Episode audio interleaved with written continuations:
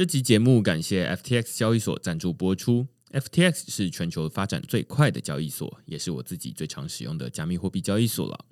无论你是要买卖加密货币、股票代币，还是想稳定的赚放贷利息，都可以在 FTX 交易所上找到，而且它也有中文界面。另外，FTX 还成立了慈善基金会，他们会定期将交易手续费收入的百分之一捐赠给社福单位。现在透过区块式的邀请码 Blockchain B L O C K T R E N D 注册，就能享有手续费九五折的优惠。如果你抵押他们发行的 FTT 平台币，还可以减免更多手续费，甚至能每周拿到空头奖励哦。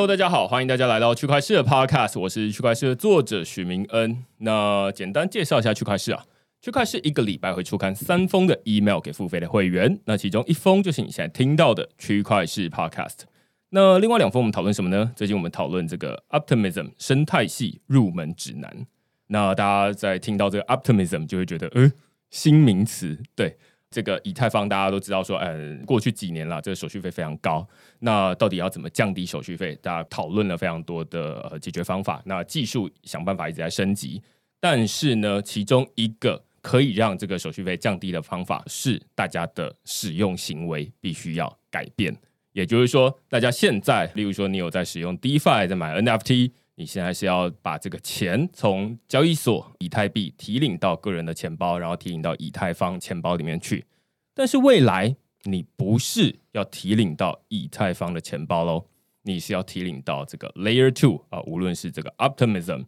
或者是 Arbitrum 等等的钱包里面去去操作。那现在手续费，像我昨天写文章的时候，我自己在试了一次，一次的跨链交易转账。原本大概要十几二十美金的这个手续费，可能还低了。那呃，我昨天用这个 Optimism 的交易，大概只要零点八二美金。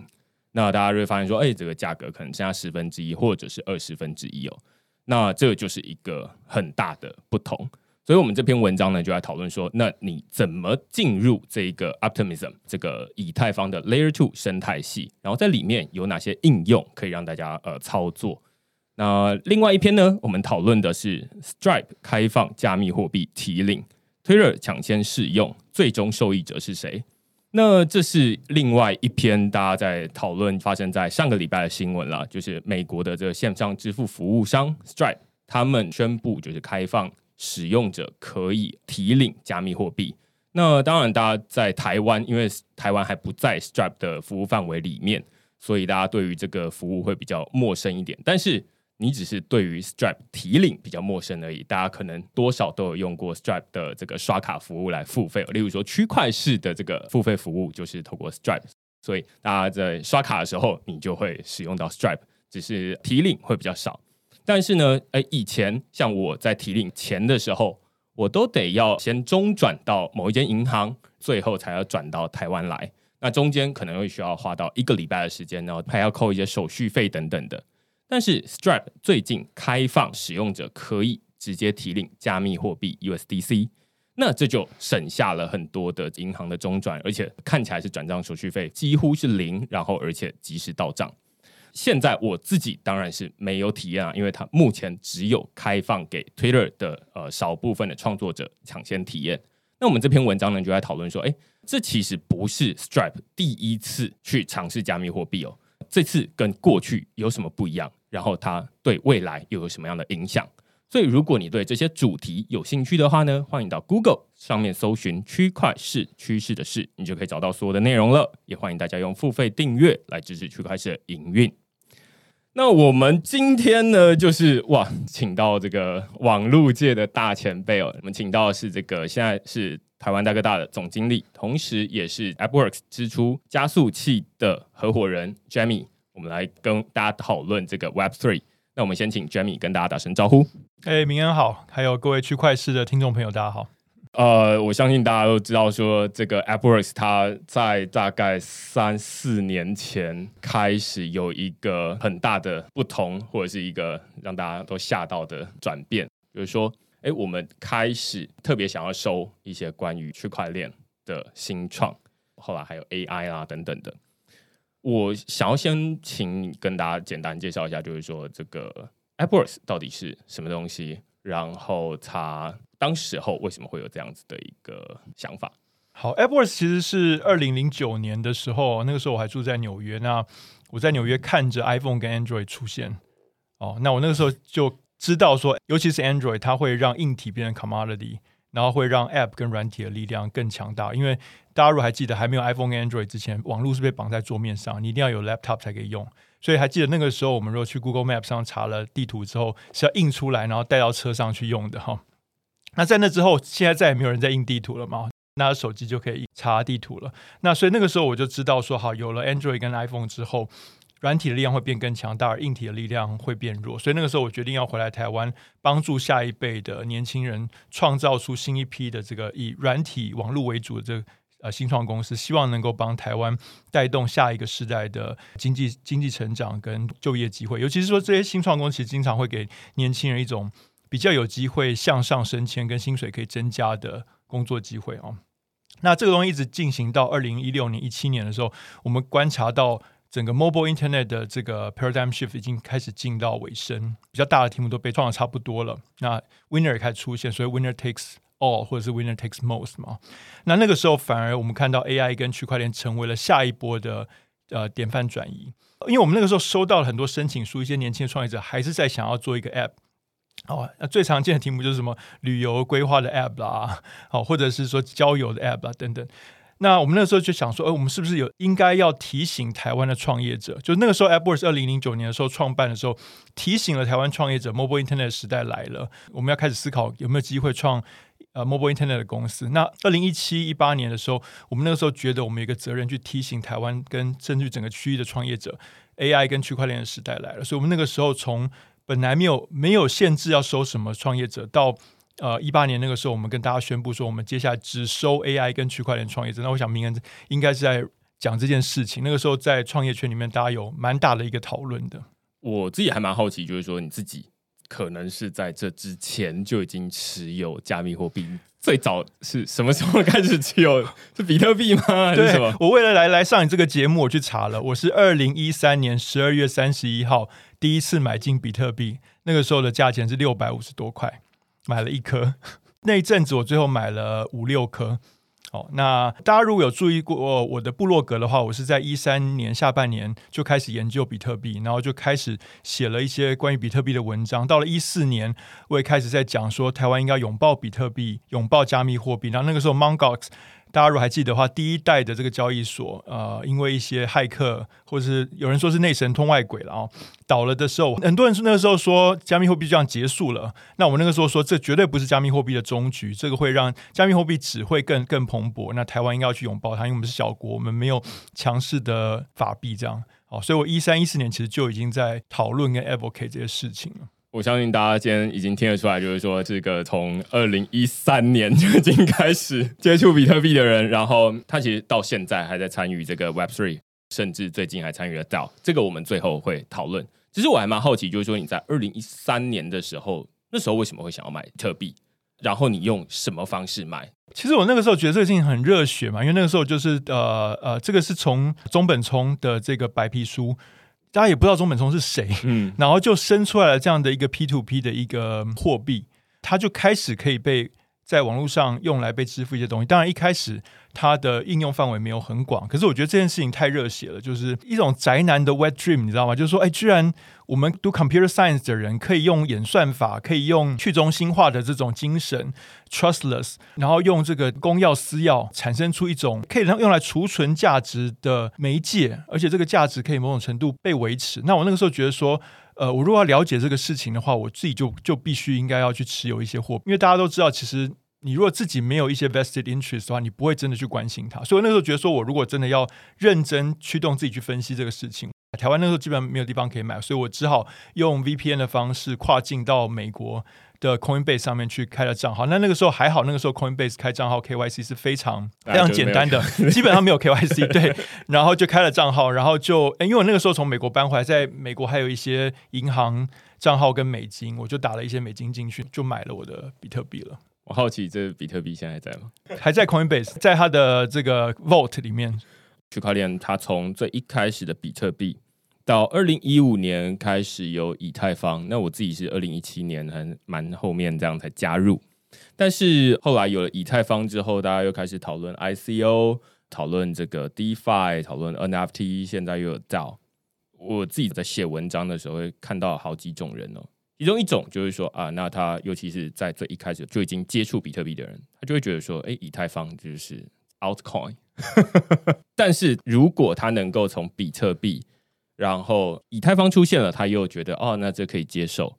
然后有 ICO，有了 DeFi，有了 NFT，有了 DAO，一直到现在。现在大家当然会觉得说啊，那一路这样参与，币价一直涨，没有什么道理不参与。但是实际上，如果回到那个二零一三年，看着哦以太坊出现，然后你自然就会觉得说，比特币才是 crypto。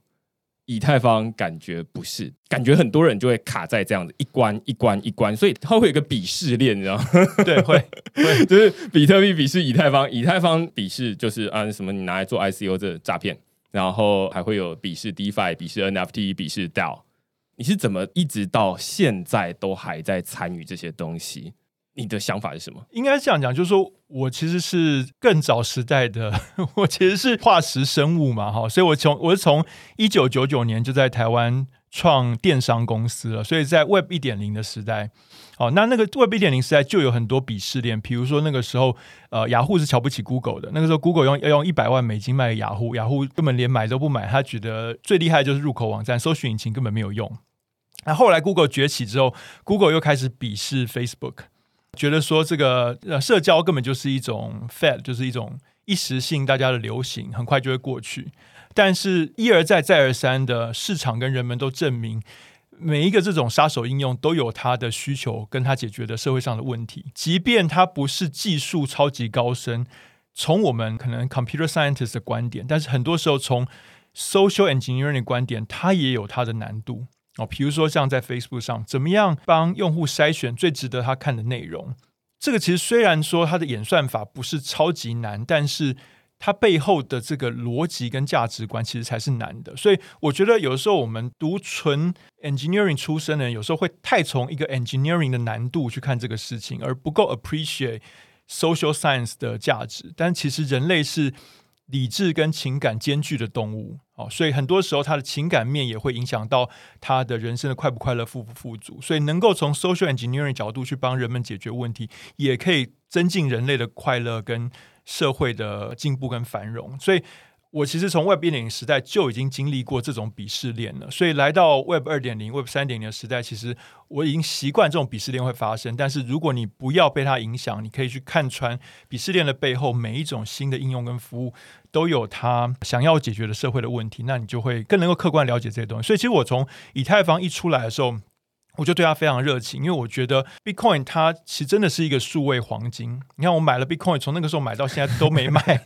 但是以太坊它想做的是一个 programmable money 嘛，它可以让通货可以用程式去控制哦，智能合约，然后甚至到那我觉得这个是非常厉害的东西，它可以解决更多人类社会上面交易、储存价值、组织的问题。所以呃，那个时候我从以太坊一出来，我就一直在追踪它，甚至它的这个。最最开始一开始有名的这个道嘛，然后那个时候可能我不知道，呃，明年开始追踪没？那个时候有一个 hard fork 嘛，然后大家就一直在讨论这个 hard fork 到底道不道德，有没有追寻这个呃去中心化？所以我觉得比特币的人对于以太坊的人有这种。鄙视其实其中一个是来自于这个 hard fork，因为他觉得能够这样 hard fork 的一个区块链，它没有完全追寻区块链的中心思想，就是完全去中心化，没有办法被人家操弄这样。但我觉得后面就是一直这样下来，那其实现在已经百花齐放哦，然后各种应用、各种链都跑出来，我觉得这个是非常棒。我我真的觉得非常幸运，我可以在过去这十几年一路看着这样。这个这个这个这个领域这样一直蓬勃起来，嗯，这样就可以理解为什么你可以越过这个鄙视链，因为像我就没有经历过，而且我也只是现在从那种看历史的角度回头看说啊，那有人被卡在那里，然后于是他就觉得说啊，那比特币才是加密货币，然后接下来都不是这样子，那有很多不同的说法。那你正好刚前面有提到这个 Web One、Web Two 跟 Web Three，待会就衍生出两个问题。第一个问题是。你会怎么解释什么是 Web One、Two、Three？因为现在大家都在讨论说 Web Three，然后又这最近又随着区块链出来，又有很多不同的加密货币的名词出现啊，元宇宙啊等等的。当然，它未必跟区块链有关系。所以，到底什么是 Web One、Web Two、Web Three？这是第一个。第二个是说，你刚刚说，哎，那现在其实已经有很多不同的应用出现。那最近一次参与的，例如说啊，这个以太坊上面的应用，或者是呃其他的应用，你会动手参与吗？就像你买比特币一样，那那是什么东西？对我来讲哦，Web One 大概就是从一九九四年哦，这个 browser 开始出现哦，那个时候 HTTP 被 implement 了哈，那出现了 Mosaic 这个 browser，然后后来变身成 Netscape。然后后来又有 IE，那这一些 browser 出现，让 HTTP 跟 HTML 变成了人们可以用滑鼠点击就可以用的一个 graphic UI，所以它开始普及化。然后再随着 Windows 九五，那之前其实电脑大部分是所谓的 DOS 系统，就是文字界面，那是属于比较难用的。然后呃 Windows 九五出来之后，就变成图形化界面，所以图形化界面再加上图形化的浏览器，就让这整个联网的这个体验变得下放了，所以让一般人都可以。学会怎么上网，所以这个大概是 Web One。那 Web One 大概就是入口网站啊、新闻网站啊、然后资讯网站啊等等。哦，那到了呢零六年、零七年那个时候，有一些的技术突破啊，包括像 JavaScript 开始普及，所以让 Gmail 这种啊在网页上可以动态更新的界面变得可以实现了。所以以前就是说你在用 Web One 的时候，你每点一下就要等，每点一下要等，它的反应是很慢的，因为它都是每次都是整页到 refresh。到了零六年左右开始有 JavaScript 动态网页之后，你点一个东西，它只是更新网页里面的其中一个 element，它的 GUI 它的用户的体验大幅升级。第二个，在那个时候开始出现 Flash 可以做串流，所以呃出现 YouTube 这种东西。然后在那个时候零七零八年开始出现了手机啊智慧型手机，所以让呃 Web 从桌面上变呃二十四小时都跟着你。好，所以我觉得 Web Two 的分水岭大概就是零六零七年那个时候，Web 变得互动了。变着可以播放影音，网频宽也变快，然后又变成行动化，让你可以随时带着走。那那个大概是 Web Two 的 era，它跟 Web One 的差别在这里。那 Web Three 我觉得它的分水岭就是 Blockchain 的出现啊。Web One 跟 Web Two 它基本上都是基于呃 HTML 这个这个呃基本的 protocol 或者 HTTP 这个呃 HTML 这个基本的文件规格跟 HTTP 这个基本的 protocol。那到了 Blockchain 的时代呢，它其实基于的是 Block。这个呃基本的资料格式跟呃 blockchain 上面呃加密，还有大家来抢出块这样的一个通讯协定。那基于这上面呢，Web One 解决的是资讯的去中心化，就是资讯的储存跟交换可以用 P2P 方式来进行。任何人只要符合了 HTML 跟 HTTP 就可以连上网络。哦，还有 TCP/IP 就可以连上网络，让其他人来存取你的伺服器里面的资料。但他没有解决的是价值储存问题，因为当你在 Web One 跟 Web Two 上面浏览文件的时候，当你上了一个网站，要求了一个文件之后，这个文件实质上是被复制了一份到你的电脑里面来，因此让你可以浏览。那这个没有办法用来储存钱，因为钱是不能被复制的。所以到了区块链的时候，大家重新发明一种 protocol，可以让不能复制、不能双花的这种东西被储存、被交换。所以它就能够解决所有 Web One 跟 Web Two 没有解决的价值储存跟交换的问题。所以我我会定义 Web Three，它其实跟 Web One 跟 Web Two 真正的差别是在于，它能够用一种方式去解决人类社会普遍所需要的价值储存跟交换这样的一个问题。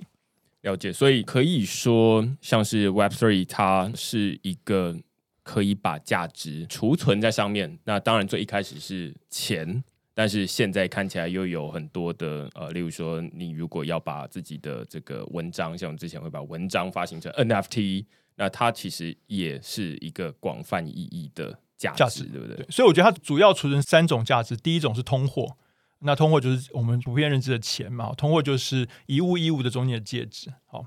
那第二种是呃商品的拥有证明，所以像你刚刚讲的文章的拥有，或者是一个艺术品的拥有，一个球员卡的拥有，一个阿妹演唱会的纪念品拥有的这个呃证明啊，它就是 NFT。那第三种就是公司的 partial 的拥有权的拥有证明，也就是道啊。所以我弄了一个组织，这个组织有 more than one shareholders，那我要怎么样去注册去确保大家拥有呃 partial 的权利一个都是清楚的。那以前你要去跟商业司登记嘛，哈，现在你在区块链上面跟区块链登记，所以目前为止区块链最主要记录了人们这三种重要的价值的拥有跟 enable 它可以交换。我觉得其实应该是从这个你生活中你身上到底有什么东西来看，你就会知道说啊，那区块链它可以做到什么事情。那当然多出来的，你可能会想说，哎，这到底是区块链可以多做到事情，还是是假的需求？那一个当然是皮包里面的钱，那大家口袋里面的皮包，然后里面有钱。那另外一个就是呃，你拿出这个钱包里面也有证件。那证件也可以是其中一个 NFT，或者是你里面有跟这个家人的照片，那也是一个 NFT。所以这是 fungible token 跟 non fungible token，这就比较技术的说法。但是可以回头来讨论，就是说，哎，有的人会觉得说啊，NFT 它感觉好像只是一个这个泡沫啦等等的。那如果你本身就已经有在买这个加密货币这些东西，那它就是一个 fungible token。non fungible token 它只是同一个世界里面的另外一种东西，你不会因为觉得说啊钱可以哦。但是物品不太可以哦，你大概是不会这样子分。那另外，我觉得你刚刚有一个很有趣的分类是 DAO，那有点像这个公司里面的股权，或者是其他就是大家一起参与的一个证明。这个感觉好像比较抽象，尤其从这个字面上来看，就是说 fungible token、那 fungible token，哦，那听起来好像已经 missy 了，就是它已经好像没有遗漏任何东西了。但是哎，最近好像又有很多人在筹组 DAO。然后甚至你会把它觉得说，哎，这就是其中另外一个分类，有别于这个 fungible token 跟 non fungible token，难道它不是其中之一吗？应该这样讲，就是说它某种程度是 NFT 跟 FT 的组成。好，那怎么讲呢？就是说，其实对于一个公司来讲，它的股权每一 percent 都是一样的，任两个 percent 互相交换是不需要编号的。但是这个股权是登记在谁的名下，确实有不同的。哦，那其实它公司就是法人，就是组织嘛，哦，是人类社会创造出来一种很特殊的一种概念，它本来是不存在这个世界上，所以呃，在区块链能够代表的东西里面，唯一真正原本存在世界上啊算是 NFT，对不对？这个世界上的 atom 每一个 atom 都是不一样的，对，所以说 NFT 只是去记录了某一些 atom 的组成，它现在被谁拥有的这个拥有证明。好，那人类社会以前是一物一物，但一物一物非常没有效率，所以我们需要通货，通货就中间的介质嘛。哦，那通货以前人类是用去中心化的方式去处理，所以有黄金要有贝壳，但后来发现这些通货都价值不稳定，很难作为长久被人类可以信任的通货，所以后面人类要求政府发行稳定的法币来增加通货的实用性，但。政府有政府的问题，比如说最近俄国侵略侵略乌克兰，侵略完之后，俄国的卢布跟乌克兰的法币，它的价值都大幅的波动，造成了通货膨胀，人们没有办法信任这个通货，所以政府所 back 的通货，它还是会有特殊的情况，会造成它通货的价值不稳定。所以水往低处流，人类永远都会去找寻更稳定的通货，因为我们没有想要通货，人类是不想要通货的，我们想要的是。我的这个物品想要换另外一个物品，中间需要暂时储存这个价值。那这个暂时储存的东西价值要稳定，这是人类要的东西。所以后来人类 create 出通货，只是要解决一物一物的无效率性。那再来，人类开始要组织。那以前最早以前其实是呃无限责任组织，每个人开了一个公司，这个人要对这个公司全面负责。但是后面人类发明了有限责任这个概念，然后而且是呃多个股东的概念，所以大家可以聚集起来开一个组织一个公司。这个公司有一个法人的法人格。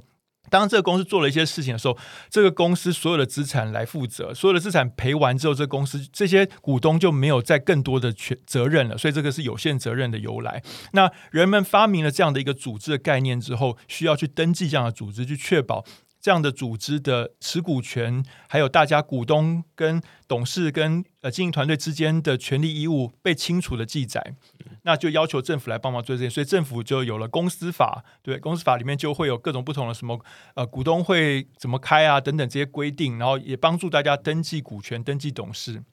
那有 dispute 的时候，大家去找政府来做公平，对不对？好，那但是政府也会有政府的问题啊，比如说来说立法速度不够快，有的时候他出来做公平的时候，他没有办法全职全能。那所以水往低处流，人们也想要找一个比政府还更厉害，可以确保组织的权利义务分配被确确实的登记，如果有问题的时候，有一个智能合约，有一个 Oracle 可以来帮助大家解决这个 dispute。所以现在大家就在想，说我能不能在区块链上能够去做出一个更厉害的组织的登记的平台，是比任何一个单一政府都还能够确保股东的权利跟义务被彰显，而且有有问题的时候可以更公平的被解决。刚听起来大概可以说到，它比较像是一个 fungible token。跟 non-fungible token 结合起来的一个应用，可以这么说嘛？就是它有点像类似 DeFi 这样子，就是说啊，那我们在这个 Uniswap 上面提供这个呃比特币对以太币的交易流动性的时候，那它会给你一个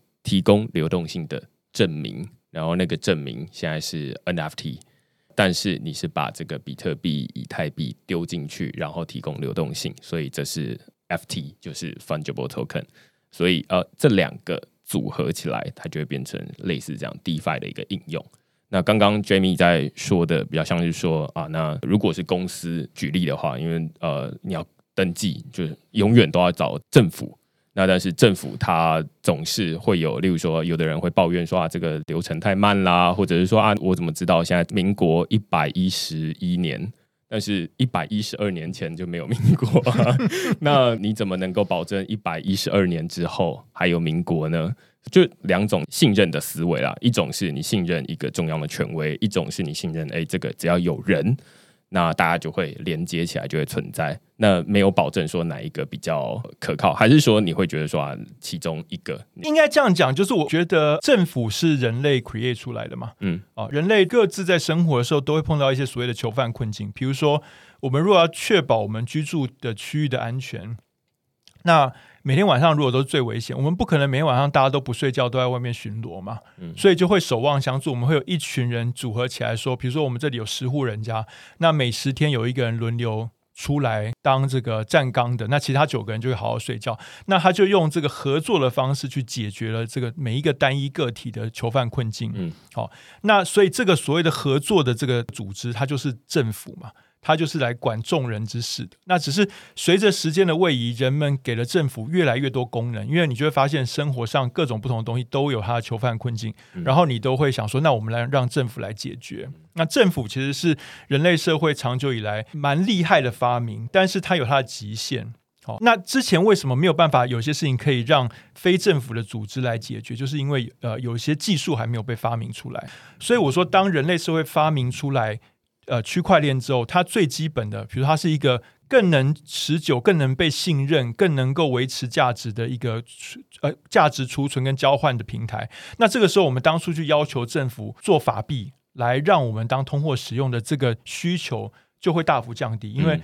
你就就像你刚刚讲，其实 USDC 比法币还好用。嗯，那如果是这样的话，你就会对法币的需求就会降低了嘛？那久而久之，如果大部分的东西都是用加密货币的稳定币来交易的时候，那这时候人们就会说：“哎，政府你不需要再发行货币了，因为我不需要你发行的这种货币，它对我来讲没有比较有用。”那人们就会去收回他对于政府的期许，跟他赋予政府要做的事情。那这个我觉得只是一个 life cycle，也就是说当初也是我们人们赋予政府做这些事情的。以后当我们觉得不需要，我们就把它收回来，说政府你不需要再做这个事情了。我觉得这很有趣，我第一次听到这样的讲法。但是我觉得，对啊，这是从最根本人的需求出发，就是其实我们要的不是，就像你刚刚说的，我们要的不是钱，我们要的是价值交换这个需求。那钱只是用来达成这个需求的一个方法或者是工具而已。那换句话说，既然它是工具，那工具当然会有演变的这个机会。那随着科技，然后随着呃，很多不同的改变，那它就要变得，例如说，从最一开始的这贝壳变成这个贵金属，变成这个法币纸纸钞。那现在大家绝大多数的钱，大概也都不是用纸钞的形式存在，而是用数字的方式。然后你打开这个银行手机的 App，你才看到。那它难道就会停在这里吗？没有人规定它一定要停在这里，只是我们正好从出生到现在比较熟悉。这样的形式而已。那如果你回头去问这个那时候在用贝壳的人，他也会觉得说，嗯，这钱才是长成这个样子吧？我猜猜听起来好像是这样。那所以现在有一个新的形式出现的时候，当然很多人就会抗拒，就是说啊，那那个不是。我猜回头你去问那个用贝壳的人说，哎，我们现在改用贵金属好不好？他就会说那个不是钱，我这个才是钱。其实十六、十七世纪，当人们开始实验纸钞的时候，有很多纸钞泡沫化的事件，就是政府利用纸钞去收集价值之后，然后又超印纸钞去造成通货膨胀，然后等于说去抢夺人们的资产。这样，那那个年代其实就很多人说纸钞其实是骗人，所以我们这一代我们出生之后，我们就没有碰过不太稳定的纸钞，就在台湾哦。上一次。台币崩溃是四五零年代，那个时候是呃战争的时候，所以我们现在用的是新台币嘛。很多人其实没有去 question 为什么叫新台币，因为以前有旧台币，旧台币 crash。那所以我们过去至少过去这个呃六七十年啊，这个台币是没有 crash 的，所以我们好像觉得它是一个稳定的介质，但它其实也不是这样。好，那人们总会发现说，现在用的这个东西它还是有风险。那我刚刚一直讲水往低处流，人们还是在追求。更厉害、更持久、更保值的通货的借工具，那现在看起来区块链会是那个 solution。我觉得，呃，刚刚我们讨论蛮多，就是说啊，那你看，哎，区块链它创造出来的钱或者是物品，我们可能会称它为 NFT，那它都可以让哎现在可能会变得更有效率，或者它用另外一种方法来实现本来的目的。但是，呃，你刚正好有提到囚徒困境的这一个问题哦，就是说。现在其实也有人会想说，哎，那加密货币它可以是更好的钱之外，它其实也可以用来做一些以前做不到的事情。例如说，它可以用来解决呃，之前我们在有一集在讨论这个 Gitcoin 的时候，呃，在讨论它可以用来解决这个工地的悲剧。比如说啊，如果大家家里前面都有一个公园，那我们谁要来决定谁要负责整理那个公园？如果呃大家都自扫门前雪的话，那大概就是那个公园就会变得又脏又臭。然后，于是大家都很衰。那如果有人愿意去做的话，那大家其他人就会搭便车，就会说啊，那你都你扫就好。那到底谁要去负责扫那个公园，就是一个问题。那同样的问题会出现在很多不同的地方。那于是啊，有的人会发明出很多不同的做法。我自己还蛮好奇，就是说，呃，当然从这个加速器啊，或者是从科技发展的角度，我们刚前面比较像是从啊科技就是会慢慢的进展，也从很多的历史慢慢来看，现在我们只是其中一个 cut。那长期来说，除了这些它的科技变得更好用，然后它可以带来一些收益之外，你会觉得 Web Three 或者是说区块链这样的工具，它还可以用来解决什么样的问题？我会觉得，就是除了刚刚讲的通货的问题，这个通货问题当然是非常巨大的哦。那除此之外，我觉得个人有对其中一些其他的问题，我还蛮有热情。举例来讲，我那个时候在纽约的时候，呃，我买了一个房子哦，然后我发现，在美国这么先进的国家，它居然没有一个非常可信赖的地震体系。所以，当你要买房子的时候，你先必须要雇佣一个所谓的地震专门的律师，然后那个律师会去帮你做。地产资料的爬书，去确保你这个房子没有被双卖。OK，double spending。对，然后呢，所以你要先花这笔钱，花完之后，你买了这个房子，你还要再花一笔钱去买保险。那个保险是什么？就是说，万一万一最后这个律师错了，这个房子还是被双卖，有人来告你，而且证明这房子不是你的，那你还那个保险会来赔偿你。所以，在美国所谓这么先进的国家，在纽约所谓的世界的一级都会。它的地震的问题是没有被解决，这点我们在台湾是没有办法想象。然后后来去研究了一下，全世界呢，整个呃房地产的总值是两百七十兆美元，而全世界的人们有百分之七十是生活在地震体系不健全的地方。也就是说，当他想要拥有自己的房子的时候，他要花很多的钱，或者去担心这个房子以后被人家拿走。那我们人们都是希望能够安居嘛？哦，像我刚刚举的例子，我们为什么会？一开始会有守望相助，就是希望晚上睡觉的时候可以睡个好觉嘛。哦，那想不到居然在台湾的人，我们没有办法想象，是全世界有百分之七十的人，当他要买房子的时候，他不能安居。那甚至你要租房子也不能安居，因为你租了房子，你也不知道这个房东的房子会不会有一天就被人家拿走了，对。但我觉得区块链，那这些人他们当然会去要求他们的政府去去解决这个问题，但是要开发一个地震体系是非常复杂的。而且，其实那个政府后来怎么像你刚刚讲，一百年后所以没这个政府了，或者是呃发生什么这个换届什么，他又不 recognize 这个这个系统等等。但未来我觉得区块链有很大的机会可以解决问题，因为区块链要解决这个问题的时候，它不需要任何一个人来要求或者许可你，每一个房地产的拥有者可以自己上去说，我把我的这个房地产登记在区块链上，那他就登记上去。那以后他的买卖就在区块链上来证明这个买卖被完成了。因为如果你让政府来做，他就一次就是要全纽约全部做嘛，没有一个房子可以被遗漏。但在区块链的世界里面，它可以是一个去中心化的，每个人自愿来参与的，所以它就可以从一个由下往上的方式去慢慢解决这个全世界百分之七十的人，全世界可能有将近两百兆的资产都碰到这个问题。那你想象，如果它的交易成本是一 percent 好了，那呃一个房子如果十年被买卖一次好了。那也就是说，每十年有两兆的人类的这个资产，就是价值就浪费在这个地震体系不健全上。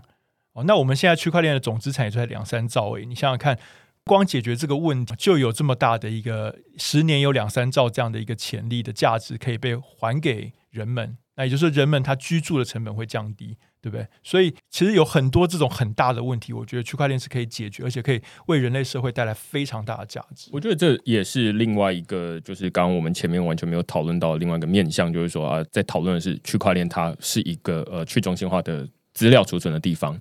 这是它的其中一个用途。当然，我们前面讨论的是说啊，用区块链来发行一个更好的钱或更好的这个呃 NFT 等等的。我觉得你刚刚的这个例子，我就在想说啊，那过去最一开始是怎么样，然后呃，现在是怎么样，然后未来会怎么样？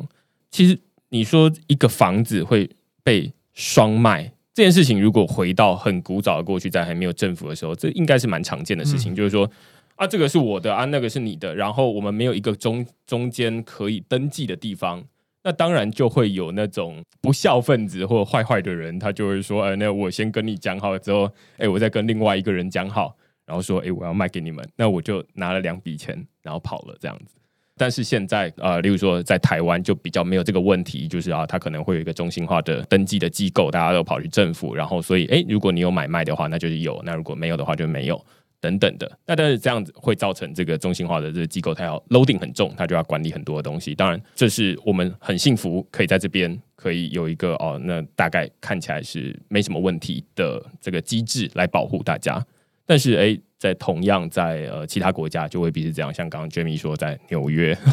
真的没有没有办法想象，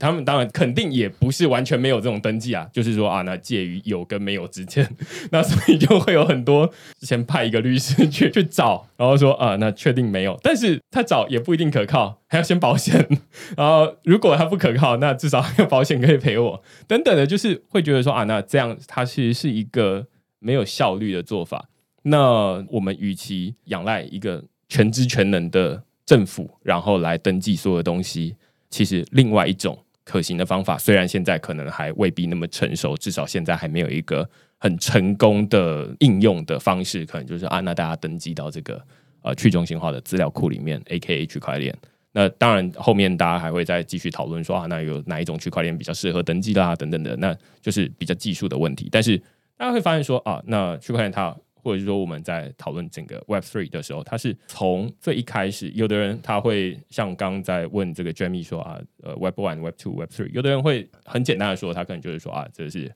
Read、Write、On，就是呃一开始就只能这个读，然后后来它可以互动，可以写东西上去，它不是只有被动的接收，它还可以这样参与互动，脸书可以按赞等等的。那最后你是可以拥有那上面的东西的。同样的，哎，区块链它是。讨论的是资产的东西，而不是资讯的传递，所以就会变成说啊，那你看，这无论是我们刚刚前面讲的钱，钱是你需要自己拥有的，那这个土地它也是需要自己拥有的，所以这看起来就都是 Web Three 在处理的东西。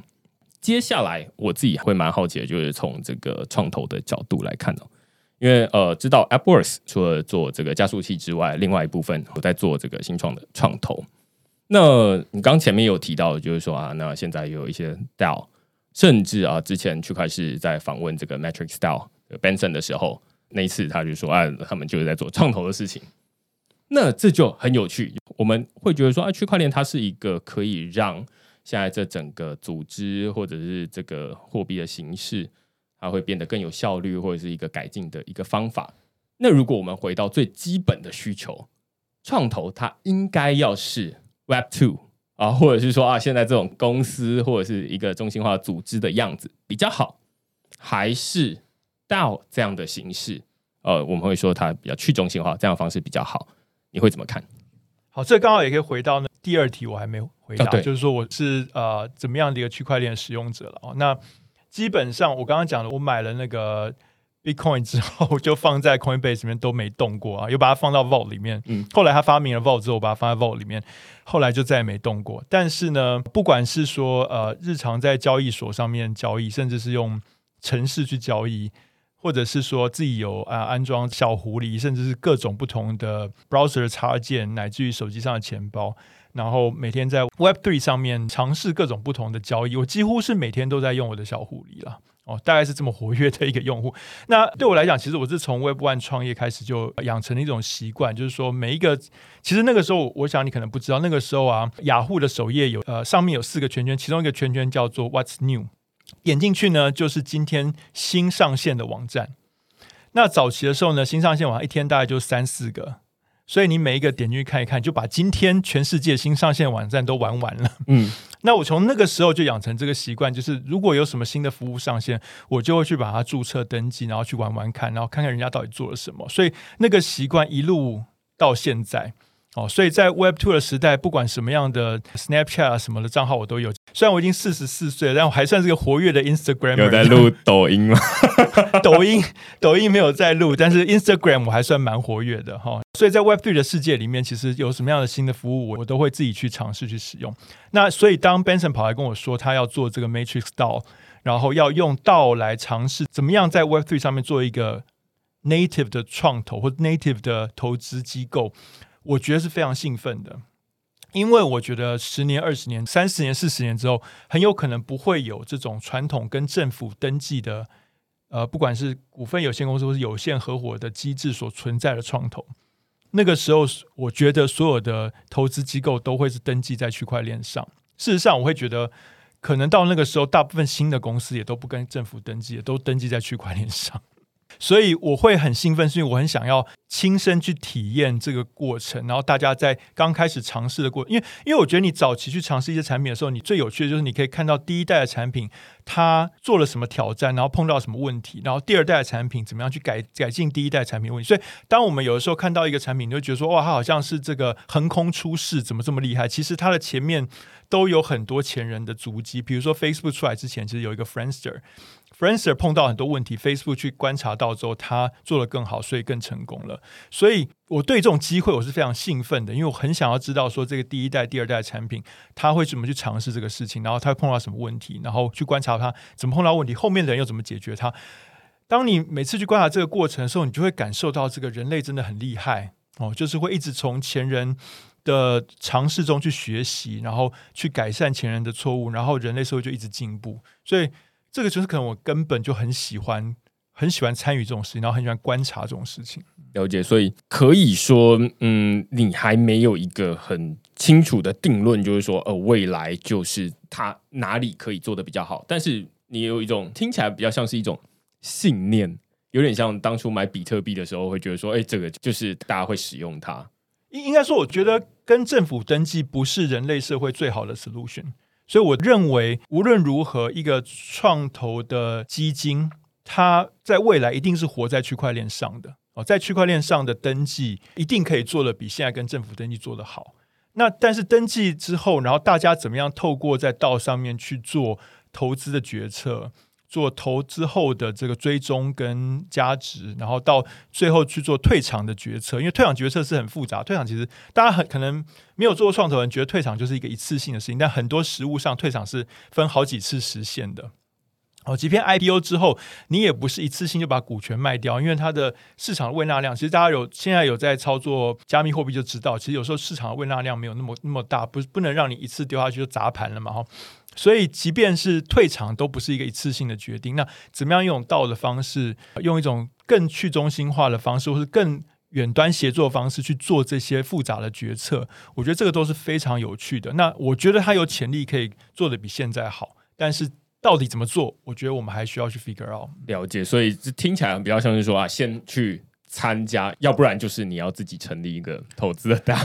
对，就是说，反正 Benson 先站出来了，那我当然很好啊。我觉得他也他的呃理念也都非常好，然后我觉得他讲的很多事情也都很 make sense。实物上会需要大家一起 figure out 事情，他也知道，他也有这种尝试错误的心理准备。那我觉得当然就是一定要来，一定要来参与来支持。了解。所以从最一开始，因为我们上一次在讨论比较像是说啊，那先从这成员到底是谁。那在这个创投里面，可能也会有这个合伙人到底是谁？我们上次可能讨论怎么进场，比如说啊，那例如说可能会有投票啦，会有什么啊，大家会做研究报告啦。然后你刚刚有说到，是我们上次完全没讨论过的，就是怎么退场。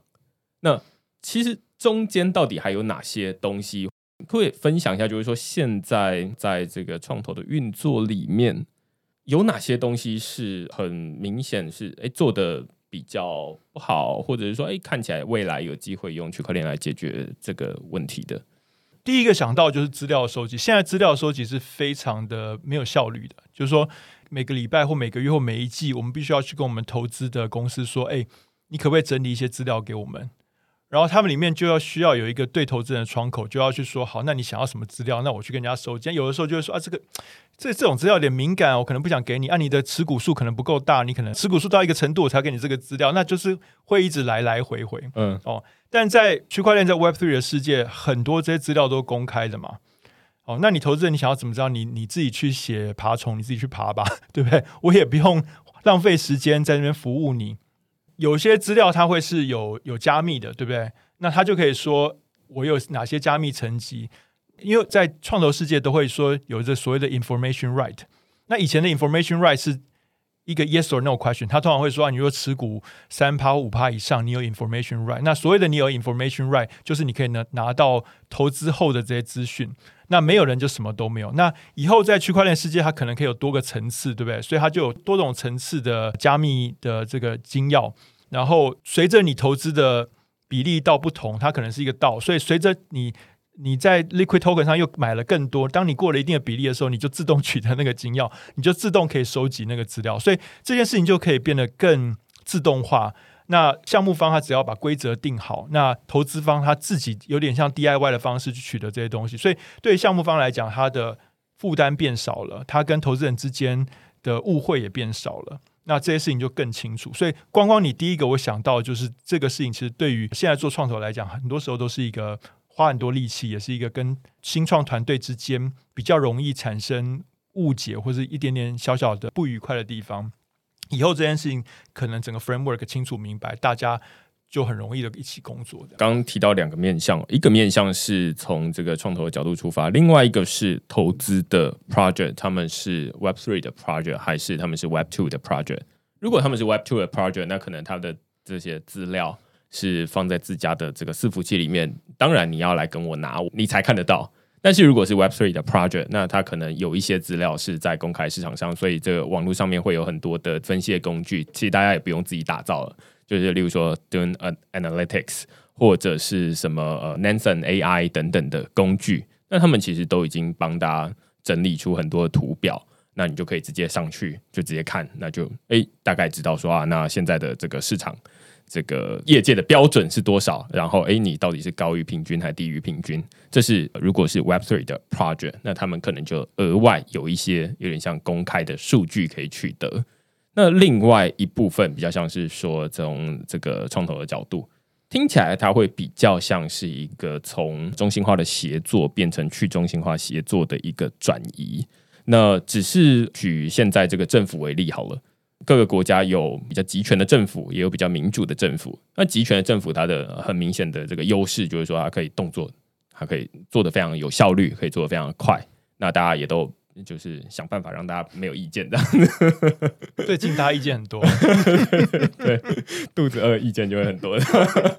那但是反过来说，哎，那民主的政府很明显的优势是说，啊，大家相对个人的权利比较能够保障。但是它的效率会比较差一点。你会怎么看？就是说，如果把这件事情放到创投里面去，它是一个创投的民主化吗？然后它跟现在有什么不一样？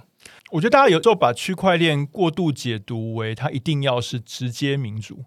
对。但区块链它其实只是去记录的这个权益的分配而已。但是不代表决策一定要完全下放到每一个拥有每一个 token 的人都要去参与这个决策。这个其实人类社会早就已经做过实验，因为这样的方式是没有效率的嘛，所以后来我们当然才发明出代议制度嘛。那其实，在区块链上，我相信大家也会意识到。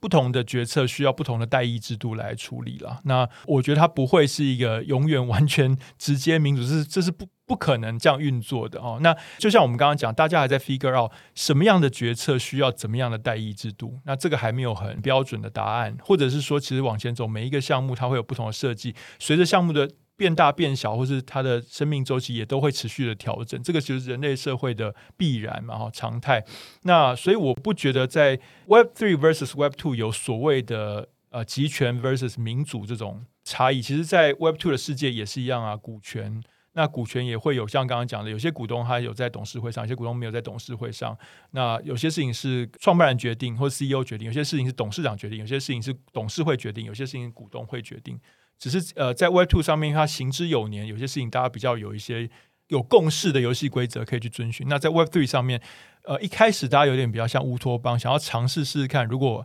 我做全部直接民主会怎么样？现在大家开始知道说，大部分的情况是不可行的，太没效率了，所以应该会渐渐去 copy 在 Web Two 跟传统的组织的世界里面已经。已经做好的、已经优化过的一些代议的制度来。我自己对这一段蛮有深刻的感觉啊，主要原因是因为我自己有时候吃晚餐的时候会配 YouTube 上面的这个台北市议员的这个咨询影片，然后就会觉得哦，感谢你，就是帮我 帮我问了这么多东西，你要没有问，我还不知道这到底要怎么办。那这就是直接民主的问题啊！我其实只有吃饭的时间有空关心台北市政府到底做了什么事情，那我怎么可能会？比他全职在做这件事情，甚至他有这个专业去抓看出更多问题，或者是有机会去发生。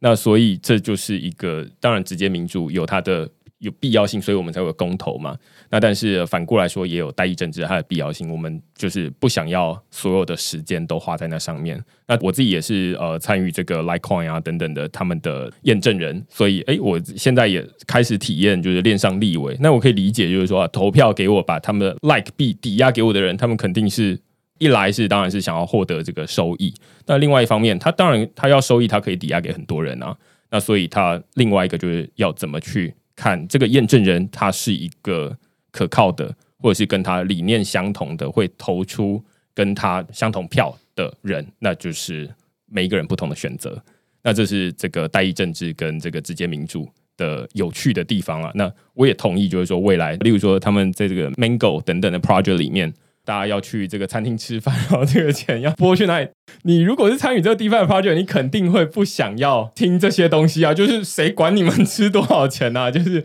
只要不是太夸张的钱就好。那这种东西未来它理论上就要有点像这个市议员去监督这个政府的花费一样，没有道理全民来共同监督政府的花费。这是第一个。第二个，我自己是蛮想问 Jamie，就是说，大家在讨论到或者是说，在这个 Web Three 的时候，大家都会有一个诱因机制。当然，Web Two 的诱因机制很明显，就是薪水，给你钱，给你这个股权等等的。那 Web Three 会有代币经济，那就是他要怎么提供这个经济诱因？你会怎么看这两个？就是无论是在创投上面啦，或者是在企业上面，提供这个代币给经济诱因，跟发薪水有什么样的不同？应该这样讲，就是薪水是公司。跟你之间有一点点零和的游戏，就是说你提供给公司某种服务，然后公司现在把它资产的一部分拿给你，对不对？那当他把更多资产拿给你的时候，你就变得富有了。可是公司如果他没有赚钱的话，就难以为继了，对。那如果是反之的话，就是说，当他把太少的钱拿给你的时候，你会觉得你自己吃亏了，但是公司可以撑比较久。那这个过程是有一点点零和的。那所以说，通常赚很多钱或者是很 sustainable 公司，公司它才能够发很好的薪水。哦，那在早期的公司，它其实没有那么多钱可以发薪，而且它钱是从股东那边募来的，并不是有一个健康的现金流，所以他一定是要想办法激励他的同仁，跟他一起去追求更好、更长远的未来。那这个怎么追求呢？就是用用股权，或者是其实，在区块链的世界发的这些代币，其实就是某种股权嘛。因为这些代币或者是股权，当它开始交易的时候，为什么它会有价值？其实投资人是从这个股权或者这个代币，它能够产生的所有未来现金流去折现回来。哦，那比如说你所谓的二十倍的 PE，就是说这个公司今年赚一块。我觉得它所有未来现金流折现有二十倍，所以我现在给他二十块的这个价值。那也就是说，当我拥有了这个公司的股权的时候，我就一次可以实现未来所有的现金流的折现，或者是说，你如果不折现，就是未来二十年的股息，我可以一次就把它 cash out 出来。所以，如果我可以跟公司一起合作，把公司建造成一个健康的状态，当他的股权或者他的代币去交易的时候，交易所的投资人就愿意给他一个好的价值，或给他一个好的。估值，那这个时候我就可以去兑现未来，比如说二十倍的 P，甚至现在在很多的呃币其实是本梦比嘛，哈，我就可以去兑现这些本梦比。哦，那对于员工来讲，他就说，哎，那好，那我可能值得我牺牲我短期的薪水，所以我现在如果去台积电上班，我的薪水可能是一年两百万，但是我来你这边，我可能少拿一半，但是我拿股权，那我跟你去尝试，我能不能去。建造出一个人们觉得有成长性、健康的公司，而未来我有一个机会可以一次去兑现二十年、三十年的获利，这样。所以这个大概是一个这样的结构。那我觉得这个结构在 Web Two 跟 Web Three 其实是没有改变的，都是同一个结构。也就是说，在呃早期它没有健康的营运现金流的公司，它势必必须要用某种方式激励他的同仁一起去跟他建造未来能够有健康的营运现金流的一种组织，这样子。所以你可以说，呃，它只是另外一种类似股权的激励的方式，对，或者是说股权只是一种 labeling 而已。其实它的意义就在于说。我拥有这个公司未来成功的一小部分，那这一小部分到底用什么去彰显呢？在 Web Two 的世界里面，我们用跟政府登记的这个股权去彰显；而在 Web Three 的世界，我用跟区块链登记的 Token 去彰显。其实它唯一的差别是这样子。最后一个蛮好奇的问题，其实也是跟这个 DAO 跟创投有关了，就是说现在呃有很多的这个新创团队，呃，尤其在 Web Three，他们可能就是在事先有的 project，他们可能就直接空投给这个过去的用户，他们也就没有这个没有募资。但是呃，过去有很多又分成传统创投跟这个币圈创投募资。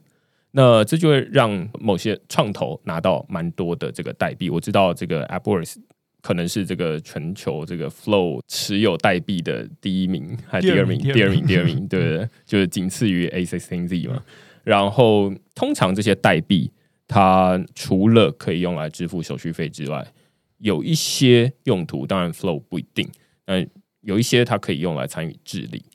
那持有这么多的这个代币。如果我们回到这个 Web Two、Web Three 的这个比较啦，就是说，假设它有点像是这个股东会上面的话语权这样的感觉，但是你会想要把这个话语权给分出去吗？我记得之前 A Sixteen Z 他们有写了一篇文章，就是说，哎，他们虽然花了很多的钱买了很多的这个代币，但是他们会想要把这些代币去分配给，例如说啊，某些学校的社团，然后或是某些地方。去让他们一起参与，我不知道你会怎么从 AppWorks 的角度，因为你们持有很多的代币这样子。应该这样讲，就是我其实蛮同意 A Sixteen Z 呃 Chris Dixon 他的这个这个理念啊，就是说说真的，虽然我每天在用这些链，但是呃，我们比如说以 Flow 链了哈来讲好了，他最近也开始有这些呃道的投票了。那我们也在思考说，其实我们虽然有用一点点，但是我们说真的，我们没有办法代表绝大多数用户的心声。哦，那如果说我们拥有这么大的一个比例的币，我们去投票，万一我们投的方向是不是大家要的？这个其实在伤害这个链，而不是在帮助这个链。哦，那过去其实创投在董事会上比较少去投票一个产品的走向。哦，但是现在在这些，尤其在公链，他经常在办的这些投票，都比较是产品的走向。那说真的，创投比较是呃出资方的身份、股东的身份，我们比较对于公司的策略或者它的财务布局比较能够智慧。可是对于它产品的走向，应该比较要交于它产品的用户来告诉公司。所以我觉得这里是区块链的世界跟过去的呃 Web Two 的世界有点不一样的。过去 Web Two 的世界，股权归股权，用户归用户。大部分的用户不是股东，大部分的股东虽然是用户，但是是一小部分的用户。但现在在区块链的世界里面，变成这个全部混杂在一起。Utility Token 常常也就是刀 Token 这样。那所以我觉得，在呃某种呃形式上，我们必须要想办法去让用户的声音能够真的被在投票中彰显了。哦，那其实呃，因为因为 Flow 最近才刚刚开始办第一次投票，所以我们才刚开始有这样的一个讨论。那我觉得这这件事情，我很高兴，那个 A C C Z 是走在我们前面很多。其实我们可以从他过去的 practice 中学到很多，他呃为什么这么做，然后为什么不这么做，然后有里面有什么优缺点。就是我也只是看了一篇文章而已，但是没有办法去检视他。诶，有这样的理想很好。但是实际上做了有没有遇到什么问题？我也会觉得说，哎，会不会其实只是说说而已？然后这些代币，例如说，呃，你委托给假设台大有区块链研究社好了啊，那呃委托给他们，然后他们其实还是在回头来看说谁委托给他的脸色，那说不定也是另外一种可能，但不知道他实物上会面临什么问题。我觉得这就是 Web Three 蛮有趣的地方，就是说。它现在有很多跟过去蛮像的地方，也有很多不太一样的地方。那未来到底要怎么样？我觉得从今天最一开始，我们在讨论这个呃 USDC，它可能是一个更好的钱，它可以让这转账的速度变得很快，然后成本很低。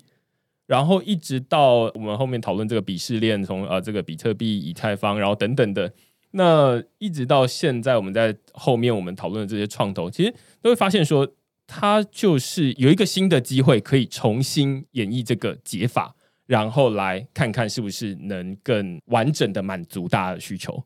只是现在可能有点不太确定，我可以这么说吗？你会觉得说，听起来你好像蛮觉得，哎，这应该会是一个更好的解法，但是现在好像时间还不够长，足以证明说，你看它就是真的比较好。我是不是可以这样说？应该这样讲，我觉得这有点是是从马变成了内燃机的引擎这种概念。所以说，大家如果去参观汽车博物馆，最早的汽车其实长得像马车后面那一块，它是把马车后面那一块换了一个这个 internal combustion engine，然后就叫它汽车。后来大家发现说，哎，其实既然都已经把马换掉了，车子不用长这样，然后又重新发明了汽车，所以后来就有屋顶的汽车，有冷气，有各种不同的 bells and whistles 这样。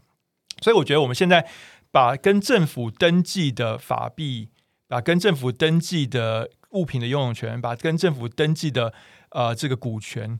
把政府换掉了，换成了区块链。但是其他东西我们有点像在复制本来的这个。状态，但是我觉得接接下来往前走，大家要去发现说，好，既然把政府换成区块链了，其他东西也可以跟着改变。这样，我觉得我我们有点在经历这个过程。我觉得你刚刚讲这个例子，我自己很喜欢啦，就是说，呃，而且自己脑中又跳出好几个类似的范例，例如说从这个红旗法案，就是之前大家已经开汽车了，然后但是前面还有一个人举着红旗，避免这个吓到马等等的，那所以大家就想说。白痴吗？就是我既然都已经开车，我前面还一个人在那边挡路吗？等等的，那现在当然就会变成是一个经典案例，或者是在网络的时代，大家从这个 Web 到 App 的时候，有一段时间的 App 长的就是手机里面的网页的样子。那当然，现在大家都会知道说啊，那。App 就不应该长成是网页的样子，要不然那个字怎么看？然后或者是说啊，那我手机还要左右滑。你如果这个网页都没有变的话，所以现在会有 React 等等的这个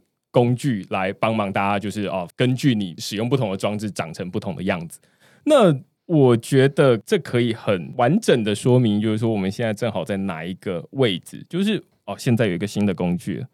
但是我们现在还是熟悉本来的。这个马车，那所以我们现在正在发明一个长得很像马车的汽车。我们现在正在用长得很像马车的汽车，这样。那我们既然已经换引擎了，要慢慢把其他东西也重新发明。就像你刚刚讲。因为底层被抽换掉，所以我们重新打造周遭的东西，这样。然后大家最关心的肯定就会是说啊，那法规怎么办？尤其这金融业，他就会说啊，那接下来，哎，如果马路是给马走的，那当然是一种法规；但是如果当马路是给车走的，那就是另外一种法规。